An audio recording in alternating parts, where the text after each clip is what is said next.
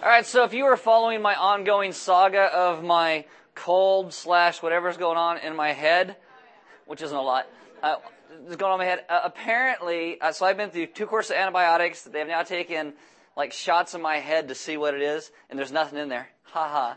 Okay. yeah. Okay. Whatever. Stop it, gallery. All right.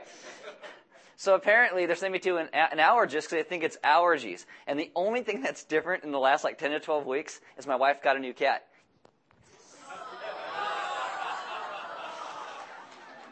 So, as we start today, uh,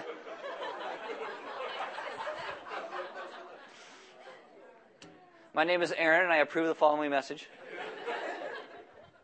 Welcome to Element. If you're new, my name is Aaron. I'm one of the pastors here. There are Bibles in the back. If you don't own one, you can have one. If you forgot one, you can use one. There are sermon notes and all the communion tables throughout the room. If you have a smartphone, you can download an app. It's called YouVersion. Click on Live. It'll bring us up by GPS in your smartphone. If your phone isn't that smart, you can actually type in 93455 or 54 or 58, and it will actually bring us up by that, and you will get the sermon notes and all those questions in there as well.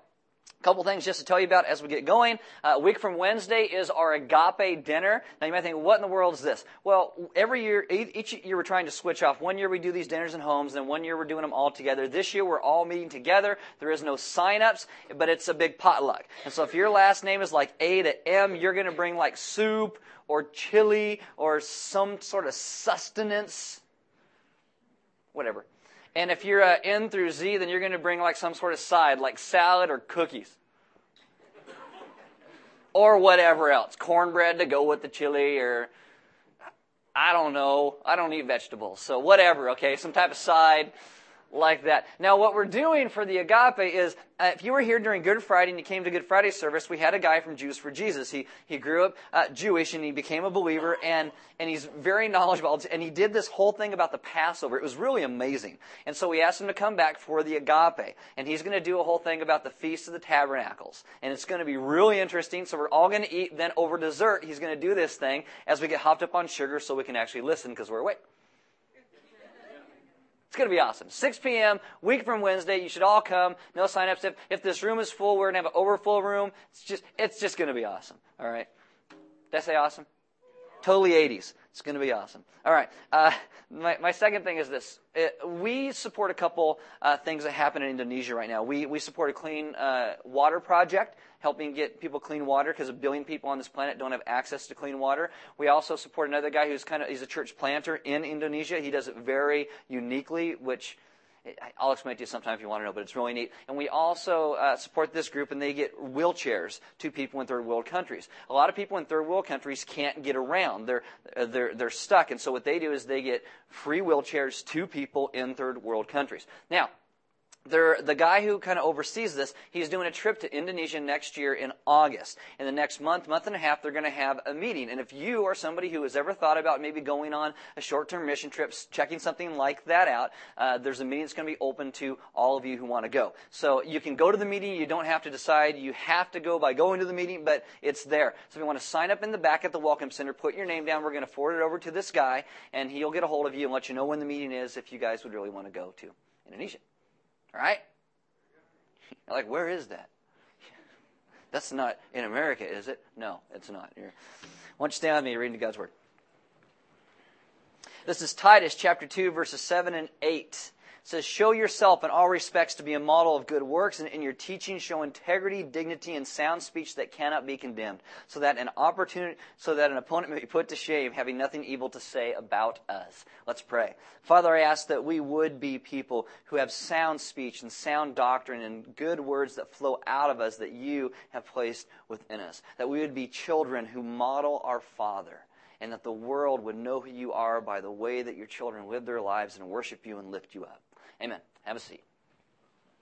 This is Genesis week 41. We're actually going to move forward, finish Genesis 25 today, I promise. Have your Bible, open to Genesis 25. Uh, in Genesis 25, we kind of hit another t- turning point in the book. You get to meet a guy named Jacob. The next chunk of Genesis spends the majority of its time on Jacob. You also get to meet, meet his brother Esau, who only gets a couple chapters. Now, so far in Genesis, what happens is, is God creates all things. He sets his people in a unique relationship in this creation to steward it with him, to create a God honoring culture. But instead, what we do is we think we can do it better, that we don't really need God. God's holding us back, and we willingly disobey. This doesn't turn out so well for us, as you can tell today, because you're like, my life is hard. Yes, exactly. There you go. It doesn't work out so well for us. So what God does is He comes and He brings promises of blessings and curses. We had broken relationship with Him. God came and restored relationship. Eventually you get to Genesis 12. You meet a guy named Abraham. God makes a covenant with Abraham that I'm going to turn you into a great nation. And God begins to bless him. And eventually Abraham has a son. His son's name is Isaac. Isaac has a son and his son's name is Jacob. Jacob has a son. His name is Judah. Judah has a son, a son, a son eventually leads to God's son, Jesus. Now, in Genesis 25, it starts with a whole lot of promise. There's a legacy left by Abraham to a son who lovingly waited for his bride. When they can't have kids, he doesn't bail. He doesn't go find somebody else. He doesn't find a girlfriend on the side. He actually begins to pray for her. So we're going to start in verse 21 of Genesis 25 and then work our way to the end. Uh, Genesis 25, verse 21. And Isaac prayed to the Lord for his wife because she was barren. Now, man, I want to tell you something. You should be making a covenant in your heart that you're going to pray over your wife and your children children every day in your home, prayed over by you. You should be seeking God on their behalf all throughout the day. It says, And the Lord granted his prayer, and Rebekah his wife conceived, which we looked at last week. Verse 22, the children struggled together within her. And what you will see is these two boys, they become brawling brothers. They're just always wanting to fight, starts in the womb, continues throughout their lives. They are sinners from conception. Now, I know a lot of people are like, oh no, little kids, they're so great. Yeah, yeah, they're also evil too. Little kids are just that way. Don't fool yourself. This is why you are the parent and not them. You're supposed to be smarter than they are. I know sometimes I'm not smarter than the fifth grader, but you're supposed to be smarter than they are. Anything you tried to do as a kid, oh, I'm going to go stay at so and so's house, and you never actually made it to so and so's house, or oh, I'm not making out with her, I promise, and you were making out with her. Anything you did as a kid, you must know is a possibility for your kids to do so you cut them off accordingly. Your kids are not perfect. They did not come out of the womb as Jesus 2.0. They have a proclivity to sin. And if you don't believe that, your kids are going to grow up in a world of hurt because you will not parent them correctly. These kids in Rebecca's womb, they're brothers and they fight. Anybody fight with their brothers? Anybody have bigger brothers? Anybody pray, dear God, make me bigger so I can beat up my brother? Yes. Yes. I'll tell you, my brother would pay me a quarter to go in the backyard and box with him when I was a kid. I'd be like, yeah, because I, I felt like he was 10 feet taller than me. He's just, I'm like, yeah, boom. And I'd run into the house. I swear he's got to owe me like 10 bucks. I never got any quarter that he said he was going to give to me. His friends, I'm two years younger. His friends were always a lot bigger than me. So when you're, when you're a little kid and you're smaller than your brother and their friends, you gotta be crafty. This is what happens to Jacob. He becomes very crafty in the text, which you'll see in a minute. But so I got to be all crafty. They all get in. They're all getting ready to go to sleep as for a sleepover one night in his room, and I'm hiding in the closet. And I don't got a lot of patience, so this took a lot of effort for me, right? And they all get to sleep, and I pop out with a trumpet. I'm all wham! I get about half a block before they catch me and beat me up. My brother had this friend. His name was Paul. And Paul always liked to pick on me. So one day they're hanging out and I go, Paul, you know, I heard if your hand's bigger than your face, you have cancer. And he goes, oh, and I go, bam! and I go running. I give out a block that time before he caught me and beat me up. Right? The, these kids are, are, kind of the same way. They, they start to fight before they can even breathe air. And the relationship, you know, between these two boys is always going to be largely hostile. Conflict between brothers is a recurring theme throughout the scriptures. And it's always a constant reminder of the negative impact of the fall upon human existence. So it says, the children struggled together within her. And she said, if it is thus, why is this happening to me? Why? What is going on here? Now I've heard some ladies say, oh, I just love being pregnant you're weird, okay? As far as, but I know I haven't had kids because I'm a dude, but you know, I, I, to me that just seems odd. And, and you probably wouldn't say that if you, if you had these kids. It is so bad she fears miscarriage. And it's so violent. There's actually the Hebrew word for this struggle. It's unique in all of Jewish literature. This word called ratzatz, and it means to thrust or crush against one another. And when she says, if it is thus, why is this happening to me? I really like the way the ESV words that because that's literally what it says. It's like, it's very awkward because it's written awkwardly. She's like, why then do I, am I, what, ah! That's kind of exactly what she's saying. It's like, why did I ever desire to become pregnant if this is what it's like? So she does a very good thing. So she went to inquire of the Lord. That's beautiful. She seeks God out. Moms, you should be praying for your kids and your family every day, seeking God on behalf of them. So she inquires of the Lord. This is Jehovah, Yahweh. She seeks the real God, not some pagan God, so you know she's a believer. Verse 23. And the Lord said to her four things. Number one, two nations are in your womb. Okay, so you're going to have twins. And two peoples from within you shall be divided. These two boys are going to be progenitors of nations. And one shall be stronger than the other. Physical strength is going to prevail on who comes out first, and the older shall serve the younger. God's choice will be the one who loses that struggle and comes out of the womb second. It's actually written like this so you would understand that it's God's election and His choice and not all the crazy stuff Jacob does throughout his life that gets him the blessing. God decides to work through the younger His choice. Verse 24, when her days to give birth were completed, behold, there were twins in her womb. Oh, who would have thought? God. Okay, good. He already said that he answers prayer. Now, through Jacob comes the Israelites, through Esau comes the Edomites. And this is really interesting with Christmas just around the corner because Jacob eventually leads to Jesus, Edom, or uh, Esau eventually leads to Edom, which is where King Herod comes from. And when Jesus is born, who tries to kill Jesus? King Herod. It's very interesting that, you know, the progenitors after Esau are still trying to take out the child of the promise. This is what it says. The first came out red, all his body like a hairy cloak. That's so nice. So they called his name Esau. It's like, oh, that's so cute. You just gave birth to Elmo. I like red. Okay. Afterward, his brother came out with his hand holding Esau's heel, so he's fighting for dominance. He's holding on. So his name was called Jacob. He's like hanging on to his brother. His brother's going out of the womb. He's like, oh no, you don't. I'm coming too. Gets up. That's my, I don't know if that's what it sounds like. I haven't had a kid, so, you know, whatever. Now, Jacob, it means trickster or grabbed by the heel. A euphemism at this time was somebody grasped by the heel. What it meant is that they were a deceiver. And what you see throughout Jacob's life is that's who he becomes. It says Isaac was 60 years old when she bore them. So how old was he when they got married? 40. If you're here, 40 years old. And so now he's 60. How many years did he pray for these boys? 20. He prays it in. He didn't do it like his mom and his dad. Verse 27. When the boys grew up, Esau was a skillful hunter, a man of the field. Esau is like a man's man. He's, he's like a dude. He comes out of the womb with a mustache. He is the kid in junior high that actually has to shave and doesn't just say he has to shave. It's in, it's in the very chauvinistic term the scripture is trying to tell you this, you know, this is the, the, dichotomy between what is, what God makes into a man and what we think of a man. This is dichotomy in the scriptures here. This is very chauvinistic. You know, he's big, he's hairy. He's like the guy at the beach that takes off his shirt and you can't really tell he took off his shirt. That's Esau. He likes to hunt. He likes to eat what he killed. He goes from being a cute Elmo to a big red Chewbacca. Seriously. Kill it, grill it, eat it. That's, that's him. Drives a truck, hairy back, boots, cigars. He's a man. Esau. Well, Jacob was a different story. Jacob was a quiet man dwelling in tents. So he drank herbal tea. He listened to boy bands. Anybody? Well, that's my brother. He likes chick flicks, right? That's, that's Jacob. You know, he likes Christina Aguilera, drives VW Rabbit. Smooth skin, right? Doesn't want to work hard, gets pedicures. And I got to tell you, guys, you should get a pedicure because they are awesome. You want your wife to think you're just cool, take her to get a pedicure and sit there through it. Be like, oh, this is horrible, but you're going to love it. Because it's awesome. They rub your feet. I, paint your toenails. I don't care if your wife thinks it's cool. Do I when I do, I actually go to a pedicure with my wife and they paint my toenails and she thinks it's cool. So I'm like, all right, I'm good. I'm good. But, but Jacob's a different story. At this point in his life, he, you know, probably goes shopping with his mom and, and enjoys it.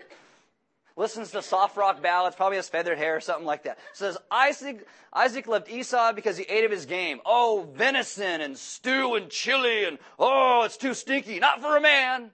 Esau. But Rebecca loved Jacob. Oh, he's a nice boy. He's so cute. It's so wonderful. It's good for boys to be friends with their mom and love their mom, but not be their best friend. And that's, you know, if that's you, get a bacon air freshener, stick it in your VW Rabbit, you'll be better off. Okay. Now you gotta know this is all going somewhere that's not that good, right? Right, because you got all these problems. So God's decree is that Jacob is going to be greater than Esau. We don't know why God determined it, but He'd set it up that way, that Jacob is going to be a patriarch of the Hebrew people. It's His decision. So what happens now is Isaac begins to respond in his life like people who disagree with God, especially parents. He ignores him. I know how God told me to raise my kids, but I'm not going to listen because I don't like that. He ignores God. Again, Isaac loved Esau because he ate of his game, but Rebekah loved Jacob. Isaac loves Esau. He wants the promise that God made to go to his son Esau. He wants this promise reversed. He wants Esau to get the blessing and not Jacob. And Isaac will, you'll see throughout the text in the next few weeks, does everything he can to bring the promise to his boy. And it's not because Isaac hated God. It's not because he was evil. It's because he loved his son. And fathers will do almost anything for their sons. But his son becomes his focus. And when his son became his focus, he lost sight of God in the process Because even something as noble as loving when you love the wrong thing with full devotion can bring about drastic consequences. And so Isaac and Rebekah's love for God should have brought them together. Instead, their love for their kids, which were each for a different kid, actually divided them. It pulled them apart. And think of how much better, as you go through these stories over the next few weeks, how much better it would have been if they would have sought God first. Now, don't raise your hand for this. I'm just going to ask you a question. Just answer it in your head. Who here is a Christian? Who believes in Jesus? Now, I'm not saying I go to church. Uh, I believe in God. I was born in America. I've killed demons on a video game. None of that. I'm actually asking, you know, who have bowed your knee to Jesus Christ, you submitted to His will in your life as your King and your Savior and your Lord. If that is you, then what follows next is important for all of us. So, here we go. We're going to start in verse 27 and walk back through it. When the boys grew up, Esau was a skillful hunter and man of the field, while Jacob was a quiet man dwelling in tents. Isaac loved Esau because he ate of his game, but Rebekah loved Jacob. Once, when Jacob was cooking stew, Esau came in from the field and he was exhausted. And Esau said to Jacob, Let me eat some of that red stew, for I am exhausted.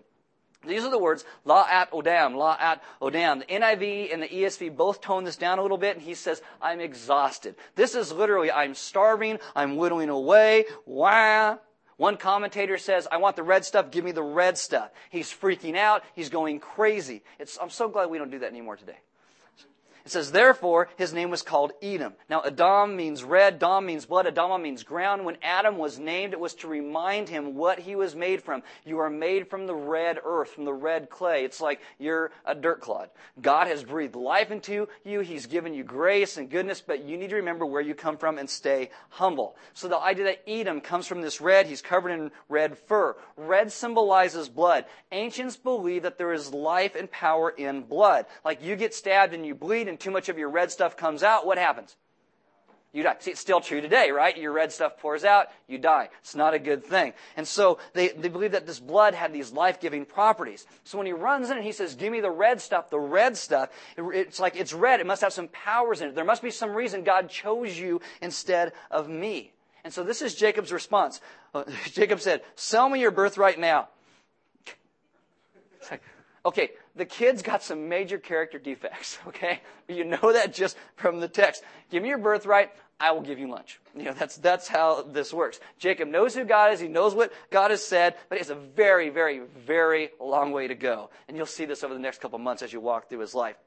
Esau said, I am about to die. It's exaggeration. Of what use is a birthright to me? So Jacob said, Swear to me now. So he swore to him and sold his birthright to Jacob. Then Jacob gave Esau bread and lentil stew. Mmm, so yummy. Lentil stew, it's like bubblegum and ice cream and coffee. Ooh, it's so good. Lentil stew is horrid. It's terrible. I, unless you're weird like my wife who likes lentil stew, lentil stew is just terrible. Terrible. And he ate and drank and rose and went his way. Thus Esau despised his birthright. Some people say, what's the big deal? Despise his birthright? That's a little strong. Well, that's because we don't understand birthright. This is an ancient nomadic culture, and you and your tribe live in tents with your cousins and, and everybody else. It's like a big, bad family reunion, and you can't get away from it. You're just stuck together all the time. You always are living near each other. The population's smaller. So who's going to carry on your family line? Who's going to carry on the name? Who is responsible for the survival of your family? It's nobility. Who gets to make decisions about how your family is going to be perceived and known by the world? Who gets to say what takes place while you guys are all gathered like this? The person with the birthright. That's who. Firstly, your birthright is something your entire family stands for. If the person carrying the birthright does something stupid or shameful, it affects the entire family tree uncles, cousins, parents, siblings, grandmothers, grandfathers. Secondly, your birthright entitled you to a double portion of your father's inheritance. So Isaac has all of Abraham's stuff. That's huge. That's huge. And thirdly, it's spiritual. You are carrying on your family's connection with God. You are your family's priest. You're to lead them and show them who God is and what proper worship is. Birthright is your destiny. It's like a king who has a son. It's, a prince, and the prince says, "Oh, it just doesn't really matter uh, what you know who my dad was." Th- that's what it's like. People who would read this in an ancient Hebrew culture would be shocked that anybody would sell their destiny for a bowl of red stuff. Now, to put it in a way we can understand today, he trades everything he could be for a momentary satisfaction. Again, I'm so glad we don't live like that anymore, right? I mean, seriously. How many times you read about people throwing their lives away for momentary pleasures? You got baseball players who want to hit one more yard so they dope up. Olympians who dope up just to maybe get fourth or maybe a bronze. You know, you look at Lance Armstrong, loses all of his medals and all, and all that stuff. You get people who get caught with pornography and it destroys their home or destroys their workplace. Pastors get busted all the time for stupid things. You got people who go on a diet in the middle of the night you wake up and it's like, oh, just one cookie or one, or one potato chip and in the end the whole bag's gone and you feel terrible because it's just lentil stew. It's all Esau and momentary pleasures. I mean, the question for us becomes when's the last time you gave in and failed for a momentary pleasure? When it's all temporary. You know, when people ask this stupid question when people die, they say, well, I wonder how much they left behind. Really, everything. Okay? You leave everything behind when you go. Everybody leaves it all. When we trade our lives for momentary satisfaction, it has the potential for the exact same thing, leaving everything behind for a stupid act. In Luke chapter 12, Jesus tells a story about this guy. He builds bigger and bigger and bigger barns. We're actually going to look at that in a couple months in regards to one of the characters in Genesis. But in this, Jesus draws a distinction between what is temporary and then what is eternal. And he basically says, so it is for everyone who accumulates riches for themselves but are not rich towards God. The object of life, according to Jesus, is breathtakingly simple. You become rich towards God. Your life in Christ becomes a great source of pleasure to who God is, and then God bestows on his people great joy.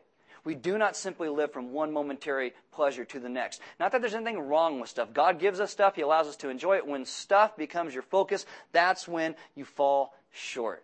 Now, a while ago, a couple years ago, I had nose surgery. When I was 18 years old, I was playing water polo. I got smacked in the face, and my nose kind of grew up all crooked in here, so they, they fixed it. And when I came out of surgery, I was in a lot of pain. And I'm like, ah, the nurse goes, you in pain? And I'm like, yeah, I'm in pain. Why do I look like this? You know, my eyes are black and blue. And she goes, well, I'll help you. So she puts this thing in my IV. And she goes, you're going to feel this really fast. And she goes, and like instantly the pain is gone. She goes, now it's going to come back in like 15 minutes because it's very short lived. And I go, okay, I'm great, right? Because I didn't really care at that point. 15 minutes later, I'm in the same world of hurt again. And she actually told me later, this nurse, she said, this is the kind of drug that a lot of people seek in the hospital because it hits you really fast, but it's momentary and it goes away. And I think, now I left that thing, and this is how a lot of us live our lives. We just want that thing to make us feel better right now and yet 15 minutes, 15 days, you know, a couple months later, we're back where we were, and we feel worse than ever. Ever. So, what does it mean for you and I as a people to have this birthright? Well, in, in Christianity, in Scripture, if you're part of God's family, this means you're one of God's sons or daughters who's given you a birthright. It is who you are. You have a birthright. We've been given great freedom by God, but that freedom comes with some responsibilities. And for some reason, we're always trying to settle for less than what God has to offer constantly. This is all through the scriptures. In, in Exodus, you get to Moses, who's like one of the great people of the faith. Moses. God says, Moses, you're going to go, you're going to set my people free. Moses is like, oh, he's like, I'm going to give you power and strength. And you're going to do signs and wonders. You even got that stick. Throw that stick on the ground. It's going to become a snake. It's going to be spooky. But it's going to be awesome. And what does Moses respond like? Well, I don't really talk that good. I got a C minus in speech. That's how he responds. God goes to a guy named Gideon. My people are oppressed. Gideon, I'm going to take you and I'm going to give you power and strength and you're going to go and you're going to pull these people out of this oppression. It's going to be awesome. What does Gideon say? Oh, I'm, I'm too small. I don't think I can do it. You get to a guy named Jeremiah, you know, writes one of the longest books in the Old Testament, right? And God goes, Jeremiah, you're going to be my spokesman to my people. You're going to give them my words. It's going to be amazing. What's Jeremiah's response? Uh, I think I'm too young. It seems like every time God tries to give us something, we're always trying to settle for less than He has to offer. And that seems so true of us. In a real sense, you know, we have this faith in God. But I'll tell you, God actually has faith in us because He's given us a birthright, what He created us to be. Throughout Scripture, God constantly invites people into their destiny, and so many people refuse because we have excuses. Esau, by trading his birthright, is like us and giving up or making excuses for the destiny God has called us to. We're called to be a light to the world. Why? Because people are lost in darkness, and God's going to use us. We are supposed to be leading people, but what way are we leading them when we give up our birthright for momentary pleasures? So rabbi, his name is Rabbi Habachia. I know it sounds like you're going to grill something on it, but his name is Rabbi Habachia. This is what he writes. For what did he, Esau, give up his birthright? A pile of beans. Now rabbis refer to this as being blasphemous. It was terrible. As a matter of fact, in the book of Hebrews, chapter 12, it says, See to it that no one is godless like Esau, unholy like Esau, who sold his birthright for a single pile of beans, for a single meal. It says, For you know that afterward he desired to inherit the blessing. He is rejected, for he found no chance to repent, though he sought it with tears. Now, the word unholy, it means godless. It's where we get the word profane today from. The, the word profane in Greek is this word babelos, and it literally means in its roots to cross the threshold. Something that's supposed to be set apart for God's purposes, we use for common purposes. I talked about this a couple years ago. I'll give you a brief recap. You would have the common place that people would live their lives, and then God would come and God would say, Build me a temple. And so you're going to have a place that's different than other space. There's a space where you live your life, which is the common. Then there's this place where God is and dwells, and it's sacred. It's apart from the ordinary average every day. This place is holy. And even in this place, there's gradients of holy. There's like the holy place and the holier place and the most holy place, the holy of holies. And there's two realms that are distinguished between the common and the sacred. And to take something that was, you know, that was sacred and cross the threshold and treat it as common was considered profanity. You would profane it. Something that was used to show God's glory and kick it around for something else was profaning that. As an example, Sexuality, okay? Something that God created as sacred, and we treat it like an everyday thing. Take something God reserved for this sanctity and this place of marriage, and we simply kick it around in the dirt with no commitment attached to it, profanes it. Uh, God has given us uh, words and the ability to speak things to people, and yet we take this great gift He's given of communication, and we tear people down, and we gossip behind their back. That profanes it. God has given us hands. We're supposed to use these hands to help and build and lift each other up, and sometimes we use those hands to destroy people and that profanes it. It is taking your birthright and trading it for lentil stew. It's profanity. Esau was considered godless because he lived as if his calling or his destiny didn't matter. He lives as if there's no God. He lives from urge to urge. There's nothing higher to live for. Now open your Bibles to 1 Corinthians chapter 3. I'll show you how the first believers kind of looked at this and what they understood about it.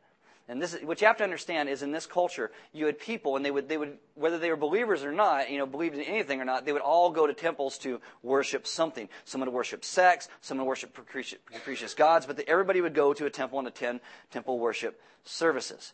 And so this is what Paul says in 1 Corinthians 3.16. Just very briefly, he says this.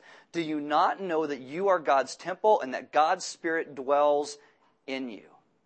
See, when we take our lives and we live as if nothing matters, we live as if God has not called us to a higher purpose, we have no accountability to a higher purpose, we are profaning what God has called us to. What Paul is telling these people, yes, you go and worship in all these temples, but now, if you're a Christian, you are the temple of God. You are that. God is actually willing to reside inside of you. This means that God has not just stayed in this sacred holy space. The curtain has been torn. God has gone out to the entire world, and He makes His people holy people. He gives them all a birthright. We are the temple of the Holy Spirit. Does that not make you think a little different about how you live your life, of how we're supposed to be.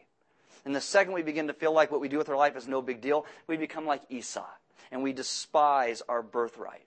Esau runs in. I just want the red stuff, the red stuff. He thinks he wants it. I just need this so bad. It's going to make me feel all better. It says, then Jacob gave Esau bread and lentil stew. Oh, yummy. And it seemed like, oh, this will meet all my needs right now. He's lacking something, and then he gets it, and for, for a few minutes he feels better, and then it's gone. And then it's gone. I think it's like a girl who has a boyfriend who's pressuring her to have sex, and she finally gives in because it's so important. Then after it's over, she's more lonely than ever because it's just lentil stew. It's a married couple who fight and fight and fight, and they both think they're so right. They both pick sides, and one day it all falls apart, and they're both left alone. They realize that all their fights were just lentil stew.